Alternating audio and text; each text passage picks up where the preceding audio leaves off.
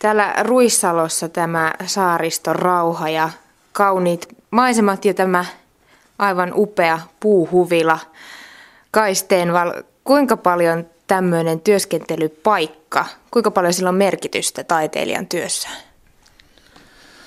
No paikka tietysti on aina sidoksessa rauhaan tai rauha on sidoksessa paikkaan ehkä niin päin. Kyllä se, se virittää vähän toisella tavalla ja sitä antaa mahdollisuuden keskittyä, että hirveän semmoisessa hektisessä ympäristössä keskittymisen, keskittymisen saavuttaminen niin voi olla vähän työlämpää ja ehkä stressaavampaa kanssa. Että, että tämä nyt on sillä tavalla hyvä, hyvä tilanne, että tässä ei ympäristöstä ei, ei sitä stressiä eikä painetta eikä hälinää tule sillä tavalla, että se hälinä tulee ehkä enemmän sitten oman pään sisältä ja stressi ja muu. Mutta niiden kanssa tästä täytyy tasapainoilla sitten.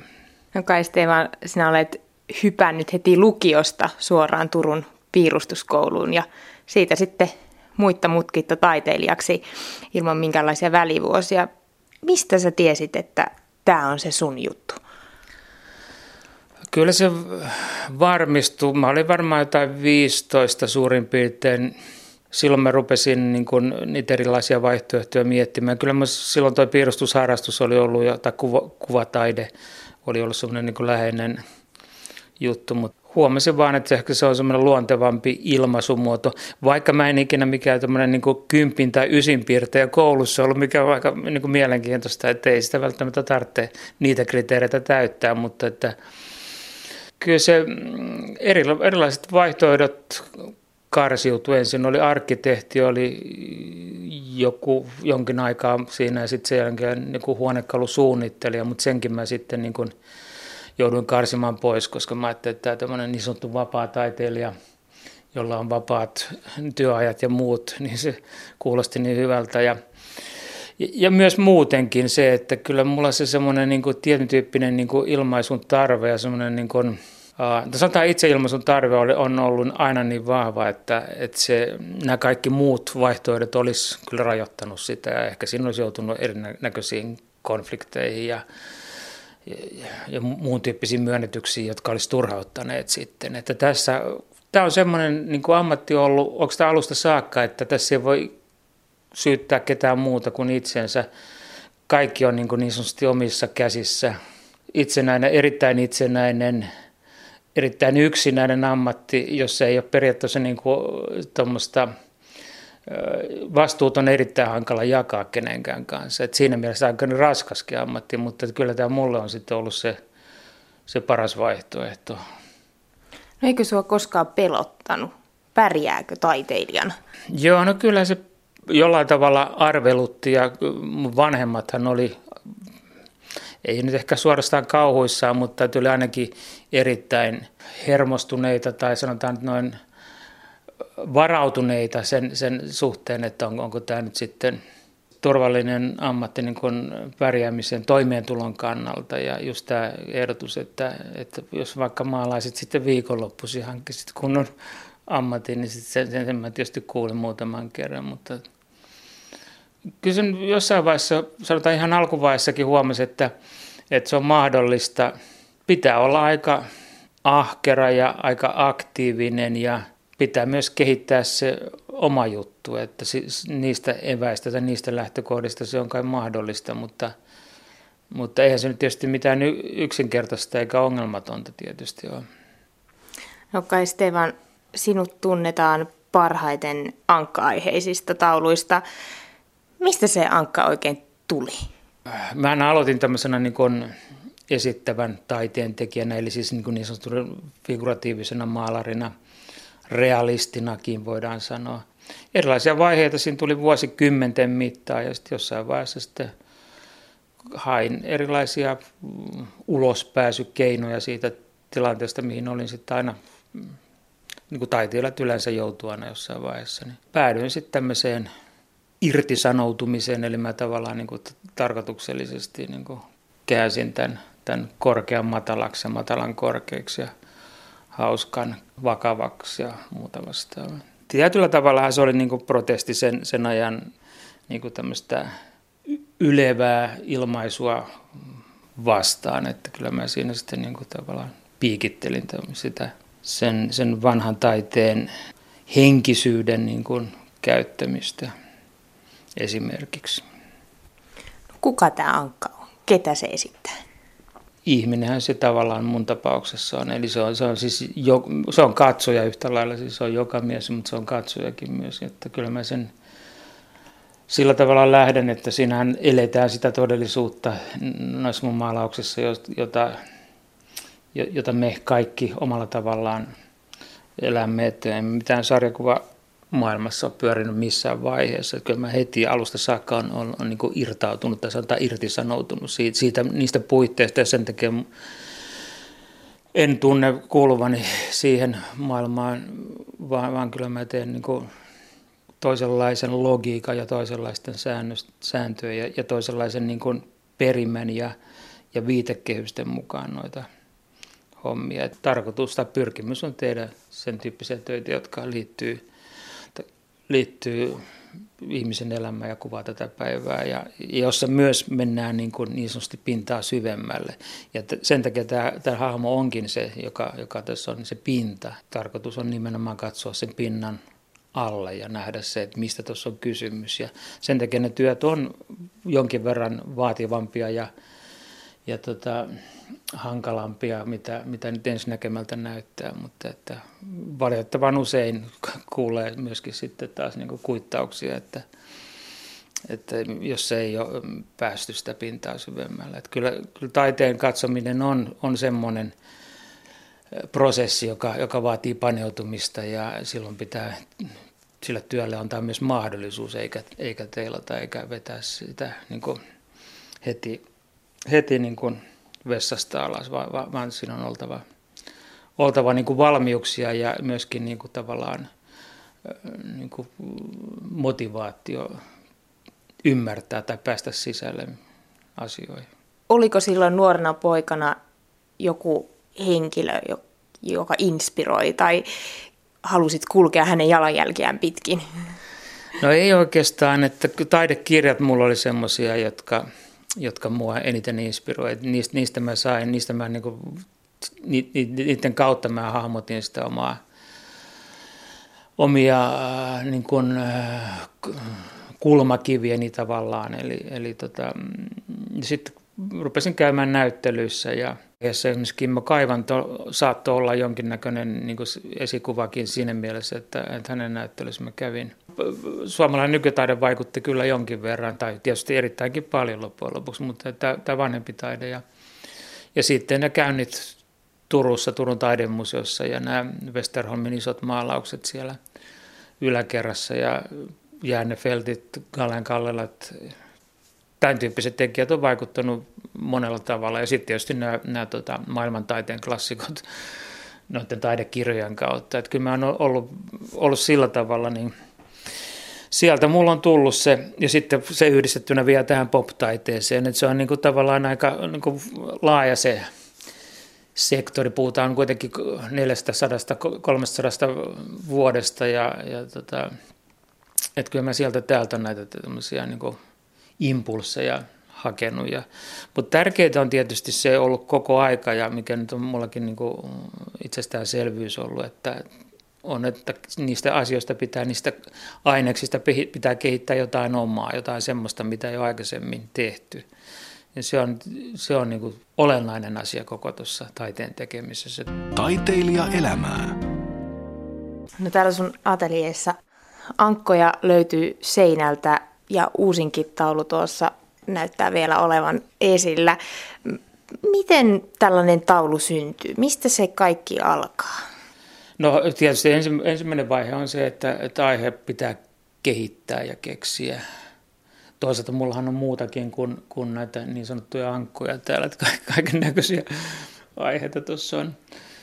Aihe tulee oikeastaan omasta mielentilasta. Se on semmoinen niin kuin se psyykkinen lataus, joka silloin kun uutta työtä rupeaa kehittelemään, niin, niin se vaikuttaa siihen, siihen henkeen tavallaan. Ja sitten rupeaa niitä aineksia kasaamaan tai kehittelemään ja, ja mä käytän jonkin verran tai aika paljonkin, riippuu tietysti ihan tilanteesta, niin, niin kuvia, kuvamateriaalia sieltä täältä, että mulla on aina, aina joku juttu ehkä kaksi juttua, mitä mä yhdistelen tai, tai sitten muulla tavalla vaan muokkailen sitten eteenpäin. Niin sanotusti jalostan. Ja sen jälkeen mä sitten piirrän sen kuvan maalauspohjalle ja sitten siitä se lähtee vaihe vaiheelta. Ja sen jälkeen, kun, kun tota siirrytään tuohon tekemiseen, eli konkreettiseen tekemiseen, niin se, sehän muuttuu puhtaaksi käsityöksi. Ensin se on, se on ehkä paremminkin lyhyt aivomyrsky, jossa, jossa tota, käydään läpi nämä eri mahdollisuudet ja, ja karsitaan, pudotetaan huonot vaihtoehdot pois ja sitten saadaan fokusoitua siihen ytimeen ja, ja, ja siinä vaiheessa ollaan täysin niin kuin intuo, intuition var, varassa, eli siis siinä vaiheessa ei tiedetä yhtään, että toimiiko vai ei, mutta että on jonkinnäköinen mielikuva siitä, että tästä saattaa jotain tulla ja ja sitten sen jälkeen se siirtyy sitten, tai sen jälkeen siirrytään siihen niin konkreettiseen toteuttamiseen, ja se on sitten sitä käsityötä, ja eli maalaamista. No sun tauluista löytyy seksiä, alkoholia, uskontoa. Onko sulla joku aihe, joka sytyttää aina? En mä tiedä. No ehkä tuo uskonto loppujen lopuksi on semmoinen, joka eniten, niin kuin, siinä on kuitenkin niin isot lataukset ja panokset, että tuota uutta hommaa, mitä mä nyt olen tänään aloittanut, niin kyllä mun siinäkin on tämmöinen uskonnollinen vivahde. Siis ei, ei, ei ne uskonnollisia ne työt on, mutta siinä on kuitenkin niin kuin tavallaan niin kuin, ää, siinä viitataan tai siinä sivutaan ihmisen niin kuin, tarvetta uskoon, eli, eli siihen, että, että halutaan konkretisoida se luottamus johonkin ulkopuoliseen voimaan tai tuntea sen, sen ulkopuolisen voiman ja avun ja, ja muun tyyppisen niin kuin merkityksen niin kuin läsnäolo. Niin se on kuitenkin semmoinen asia, joka mulla tuossa tekemisessä, ja se on, se on itse asiassa semmoinen niin eksistenssiin, eli olemassaoloon liittyvä niin kuin perusjuttu, ja se on oikeastaan se, mistä nämä työt aika paljon niin kuin lähtee liikkeelle. Silloin tuo uskonto on, en mä nyt kovin usein sitä sillä tavalla niin kuin siivua, mutta silloin tällä, mutta se on kuitenkin jollain tasolla läsnä, koska se on niin mielenkiintoinen asia. No tosiaan tässä meidän vieressä on tämä uusi pelastaja, uusin teoksesi. Ankan sijaan tällä kertaa ihminen on saanut Angry Birdsin pään. Miltä se meidät pelastaa? pelastajahan viittaa oikeastaan kahteen asiaan, tai monenkin asiaan. Jossain vaiheessa puhuttiin tästä Suomen talouden pelastajasta, mutta toisaalta niin, niin, niin tuossa on tuommoinen niin kuin, ei se nyt vastasyntynyt ole, mutta siis tavallaan niin kuin uusi syntynyt hahmo, joka voisi periaatteessa pelastaa jonkun meidät siis ihan, ihan niin kuin noin niin kuin, ehkä nyt uskonnollista te- terminologiaa käyttää niin kuin vapahtajanakin. Ja sitten myöskin voi sitä kuvitella, että mä peilaan omaa tilannettani siinä sitten niin kuin tämmöisenä taiteilijana, joka, on, joka ammentaa eri, eri aineksista asioita, niin pelastaako se mut sitten, niin sekin on, on mahdollista. Oikeastaan taiteen yksi tehtävä on niin kyseenalaistaa ja uudelleen arvioida ja, ja pistää ihmiset itse, siis katsojat ihmiset itse ajattelemaan ja, ja miettimään ja, ja, ja tota, hakemaan niitä merkityksiä. Eli tavallaan niin aktivoida ihmisiä henkisesti. Taiteilija elämää. Työtahtisi on aika kova. Saatat maalata kolme taulua kuukaudessa. Eikö, no, ko- eikö koskaan tule sitä luovuuden tuskaa?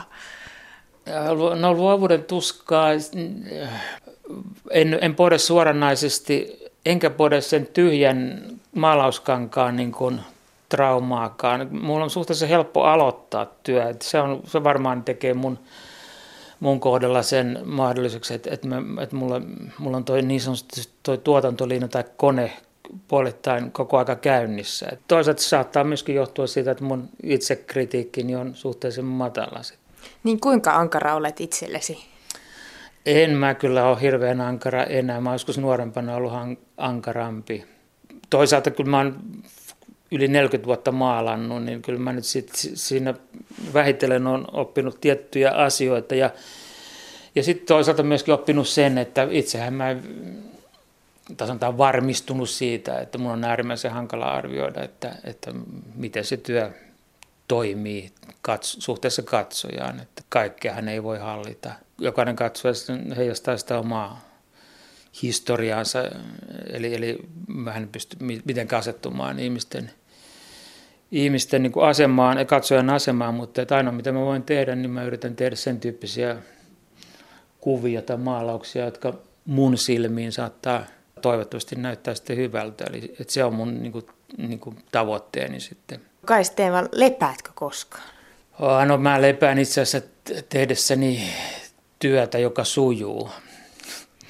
Sehän on oikeastaan kaikista rentouttavinta ja mahtavinta. Eli, eli se kysymys tämmöisestä flow-tilasta ja sehän on samaan aikaan siinä niin kuin vähän lataa sitä itseensä, kun tekee.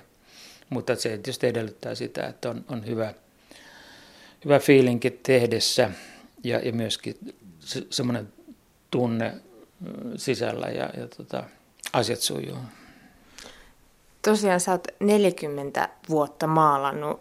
Ootko koskaan pettynyt itseesi taiteilijana?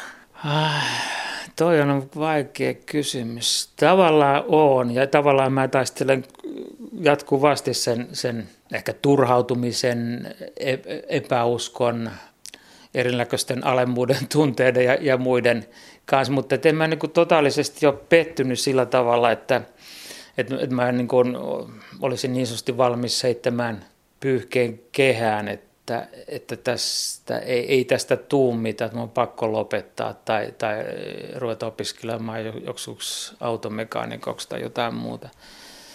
Se olisi aika aika, aika niin kuin dramaattinenkin tilanne, jos mä niin kuin joutuisin pettymään itseäni taiteilijana, koska silloin se olisi, se olisi niin kuin olla niin kuin peruskysymyksestä kysymys.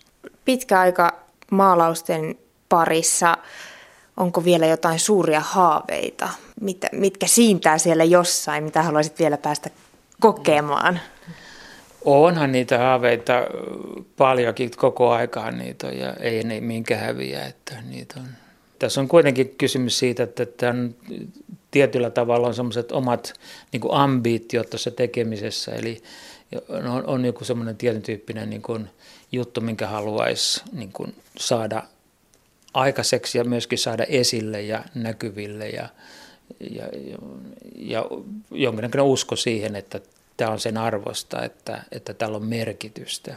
No kai Steenval, sinua voi kutsua jo menestyksekkääksi taiteilijaksi. Miten sellainen arvo saadaan? Aika paljon se on tietysti vaatinut. Se on vaatinut paneutumista ja intensiteettiä ja sitoutumista ja määrätietoisuutta ja idearikkautta ja peräänantamattomuutta. Se, se on vaatinut tämän tyyppisiä. Ja tietysti mm, no hyvää tuuria, mutta mä, mäkin niin kuin monen muukin ihminen on sitä mieltä, että mullahan nyt ei ole hyvää tuuria, kuin vaan huonoa tuuria. Eli joissakin asioissa olisi asiat voinut mennä paljon paremmin ja olisi voinut olla helpompaa, mutta että mä nyt olen, olen kiertänyt tätä, tätä pitkää tietä. Taiteilija elämää sun taideteoksissa, niissä on paljon viittauksia muihin taideteoksiin, yhteiskuntaan, arvoihin. Ja sieltä tosiaan löytyy sitä ironiaa ja vastakkainasettelua, mutta Kai Steemal, saako taidetta olla ymmärtämättä? Onko väärin vain katsoa? Tuo on aika monen paradoksi. Siis taidettahan ei voi olla ymmärtämättä. Siis jollain tasollahan se viestittää tai tai puhuttelee joka tapauksessa. Se on toinen juttu, että pitääkö siitä, haluaako sen kanssa viettää enemmän aikaa, haluaako siihen paneutua, mutta että kyllähän siinä jo, joka tapauksessa jonkinnäköisen suhteen niin kuin muovaa. Sen voi torjua, mutta että se on taas sitten se oma valinta. Mun tapauksessa mä oon aina lähtenyt siitä, että yksi tärkeä tekijä taiteessa on se, että se kieli pitää olla niin kuin, ei ehkä ymmärrettävä, mutta kieli pitää olla niin kuin semmoinen, joka, jonka pitää, jota kautta pitää pystyä puhumaan. Eli, eli, eli tota, jos haluaa sanoa jotain, niin, niin se kieli pitää olla, olla tota, katsojan ja, ja tekijän niin kuin hallussa. Se, että mitä asioita sitten sanotaan ja millä tavalla sanotaan, niin, niin se on sitten taas tapauskohtaista ja se muuttuu ja, ja vaihtelee eri tilanteiden mukaan. Mutta, että, mutta tärkeintä on kuitenkin, että, että, tota, että on joku syy ilmaista asioita. No puhuit katsojan ja teoksen suhteesta. Miten sitä suhdetta voi kehittää? Joo, no neuvoja on helppo antaa, eli se avoimuutta, ennakkoluulottomuutta katsojalta nimenomaan, ja tietysti ehkä taiteilijaltakin, mutta ennen kaikkea katsojalta.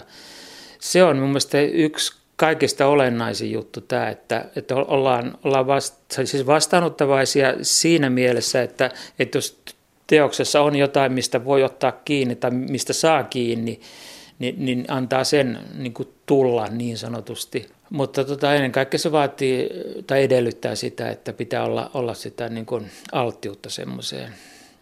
Kyllä varmaan paljon taidetta katsotaan ja kuunnellaan tai luetaan, niin, niin jonkin aikaa ainakin niin tavallaan erittäin rajoittuneesti. Eli, eli silloin se, se työ, tai jos puhutaan kuvataiteesta, niin silloin se työllä ei ole mahdollisuus puhutella – mutta jos sillä annetaan mahdollisuus puhutella ja, ja, ja katsoja orientoituu ja, ja on, on riittävän vastaanottavainen. Ja myöskin taidehistorian tuntemisella ei, ei mun mielestä ole, ole välttämättä merkitystä. Ei, ei työt voi mitään niin kuin ristisanatehtäviä olla, vaan kyllähän ne, niiden niin kuin se kosketuspinta täytyy olla sellainen, että, että katsoja sen niin kuin saa siitä ihan puhtaasti elämän kokemisesta.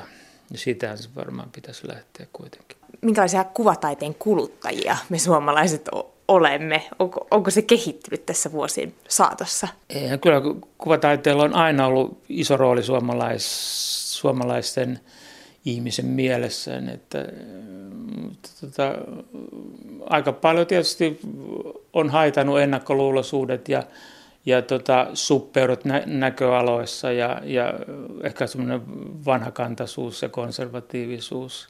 Kuvan rooli on kuitenkin aika, niin kuin, aika mahtava, koska siinä on kysymys siitä, että, että muutamassa sekunnissa voidaan saada tota, erittäin vahva taiteellinen elämys. Se on niin kuin, ajallisesti niin, se on ihan ylivertainen verrattuna musiikkiin tai kirjallisuuteen tai – tanssiin tai, tai mihin tahansa muuhun. Kai Stenval, millaista taiteilijaelämää vietät? No ehkä se on sitten semmoista niin työn, työtelijästä ja ahkeraa ja sinnikästä ja, ja aktiivista. Kyllä mä seuraan aika paljon niin kuin muita taiteen aloja koko aika ja jotain impulseja ja muita sieltä saan. Ja, ja taide, musiikki, kirjallisuus, elokuvat ja kaikki on niin kuin läsnä ihan joka päivä. Ja, ja sitten samaten, niin, niin tota, en mä nyt ihan 24 tuntia niin kuin ajattele näitä asioita, mutta kyllä mulla niin kuin valveilla oloaikana niin toi tekeminen ja sen, sen problematiikka on, on kyllä tietysti vahvasti esillä kyllä.